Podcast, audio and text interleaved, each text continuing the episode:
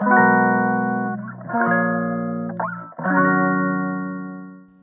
いマールのラジオマールです。今日は3月14日火曜日ですね。はい。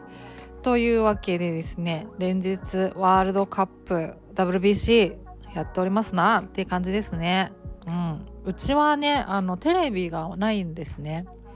そう。ででっかいパソコンモニターデルのやつね。を設置してるんですけどそれにあの Fire Stick TV Fire TV スティックを挿してるんですよ。それで、まあ、YouTube とかは見れるし Amazon プライムも見れるしあのなんいろいろ見れるんですよね。そう。ネットフリックスとかね。そうそうそう。だからテレビ全然なくてももうあの全く困ってない状況で今しかもねワールドカップも WBC もねそのプライムビデオで生放送で見れるしでその例えば旅行旅番組とかでちょっとなんか気になる場所のやつとかやってるのとかあってでなんかお友達とかに教えてもらったりするんですけどその時なんかはもう TVer とかで追っかけ再生できるじゃないですか。そうそうだからねほんと何にも困ってなくてそうただねその電源とかほらあのリモコンがあるわけじゃないからあの元の電源ねあのモニターの右下ぐらいのところについてるやつをポチって入れなきゃいけないのが唯一めんどくさいけど、まあ、それさえすればあのなんか変換器っていうかなんていうの？なんかこうあのタブみたいなの買ったんですよね。その切り替えタブみたいなやつを買ったからそれねもうそれが便利で普通になんかだからそれで FireTV のやつあのホームボタンを押したらそのチャンネルに切り替わるしゲームやりたいと思った時はゲームのチャンネル入れたらもうあの切り替わるしね。そう。勝手にね。そうそうそう。便利っていうね感じですよ。テレビね。ますますなんかテレビ離れが進んでいきそうですね。うんうん。まあそんな感じなんですけど。はい。まあそんなところでですね。今日のテーマはですねあの共感してくれる人が正しいことを言ってるとは限らないぞっていう話をしたいなと思います。はいまあこれ常々思ってることであの共感と治療はあの明確に分けて考えないといけないと思ってるんですよね。分かってくれる人が分かるよってすごい共感してくれる人が正しいこと言ってるとは限らないですからね。そうだからそのか分かってくれんないい人だなとか思ってその人の言うことだったら間違いないかなと思ってなんか話を聞く耳を持つみたいなことをそういうなんかこう基準でねあの話の情報源を取捨選択するっていうのがあの果たして良いことかって考えた時に非常になんかもったいないなと思いますね。うん、なんていうか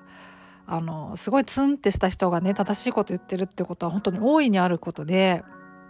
特にねあの、まあ、治療なんかで考えた時にお医者さんとかでね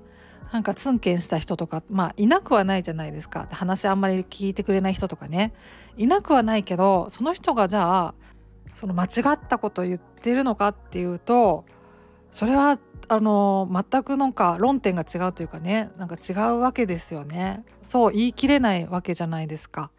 まあ、少なくともねそのなんかこう自称専門家みたいな自称なんか HSP 専門カウンセラーですか？うつ専門カウンセラーですとかっていうような人とかと比較したら絶対お医者さんとか専門家の方の言ってる方が信憑性があるはずですからね間違いなく。だから何ていうか共感してくれるっていうのをこう情報源の取捨選択の基準にしてはいけないと思うんですよね。でやっぱりそれはよくなんか見受けられるような気もしてて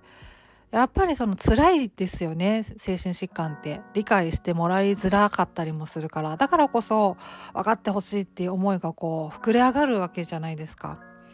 だからその分かってくれたっていうのがやっぱり嬉しくてその人のこう言うことだったら間違いないんじゃないかって思ったりとかね。何ていうかその分かってくれるから味方だと思って何ていうかその味方同士であの情報の投げ合いしてみたりとかっていうことがよくあるんじゃないかなと思うんですけどまあ少なくともその有効だって認められてる方法ってそんなにないですからね。うん、認知行動療法薬物療法がもう二大巨頭みたいな感じだと思っていいと思っててそうだから他にそんなにないしねですでまああのパニック発作に関してはそのまあお薬であとまあ予期不安とか、まあ、広場恐怖とかに関してはやっぱり認知行動療法が有効だっていうふうに言われているのでなんか全てがお薬で解決するわけではないと思うんですよね。まあまあその辺の情報も含めてねその共感してくれる人が言ってようが共感してくれない人が言ってようがあの変わらないことですからね。あの有効度みたいなことはね。そうそう。だからあの分かってくれるから人だから正しいこと言ってるって限らないんですよね。逆のこともやっぱりもちろん言えて分かってくれないなっていう人が間違ったこと言ってるっていうわけでもなくてだからこの分かってもらえる分かってもらえたっていうことをやっぱりこう情報の取捨選択する時のこう指標にしてはやっぱりいけないなと思うんですよね。すごいしどろもどろになっちゃって伝わるかなっていうね感じなんですけど。うんそうそう難しいところですけどね。分かってもらいたいっていう思いが強いからやっぱりどうしても強くなっちゃうからもうそれはもう絶対そうですよね。だからこそこの分かってくれるその分かるよって言ってくれる人とか分かる分かるっていうようなことを言ってる人のこう言ってることが正しいような気がしちゃうんですけど、うん、そうはそうとは言い切れないのでだからね。まあだから情報を探そうと思った時にはやっぱりこうその辺のこう感情をあのとは切り分けてね考えないといけないなって思いますね。うん、これね例えばその「分かるよ」って言ってくれる人が本当になんかこういい人だったらねまだしもその相手に悪意があればそれを利用されるってことは当然あるわけで「分かるよ」って言いながらこう近づいてきてね何かこうサービスを売りつけられるみたいなことででねなんか世の中たくさんあるわけだからいわゆるそのなんかこうまあ HSP 専門カウンセラーですとか言ってるような人もそうなんですよね。HSP 専門カウンセラーなんているわけないのでそうそうだから分かるよって言って近づいてきてる人のまあそういう代表例ではありますよね。そうそうそう、うん、代表例っていうわけではないけどまあまあねそうそういうことですよね。つまりね。そうそうそうそう。だから気をつけないといけないなっていうところもあるあるしね。でやっぱりその共感っていうのがこう先頭に立っちゃうと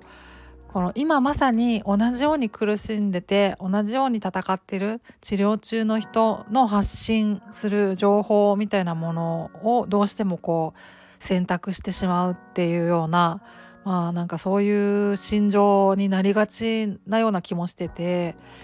だけどやっぱりそこはなんか切り分けたいところだろうなだなと思うんですよね。やっぱこうあの専門家の話とか、まあ、少なくともその治ったぞ寛解したぞっていう人のこう何て言うか話とかね。を参考にした方があのいいとは思うんですよねやっぱりね。うん、だからその切り分けって結構なんていうか大事な気がしますね。うん、そうそうそう。その人がどれだけいい人でもね、うん、まあそれはもちろんねそのすごいわかるよって共感してくれる人でかつあの正しいこと言ってるっていう人がいればねそれはベストですけどねその辺はなんかこうまあまあねそういう人もいるでしょうけどねもちろんね。うんまあでもその共感してもらえるしてくれるみたいなところをやっぱりこう一番先頭にこう考えちゃうとねどうしてもこう判断基準がこうずれちゃう可能性があるなっってなんか結構そういうのをよく見る気がするなって思って。うんうん。ね気をつけたいところですよね。もったいないですもんねやっぱね。なんかせっかくならねなんか正しい情報で治療したいですもんね。うん。って思います。ね。そんなところです。なんかすいませんね。今日ちょっとしどろもどろで。はい。そんな感じで今日は終わりにしようかなと思います。ではまた次回。お会いしましょう。ではでは。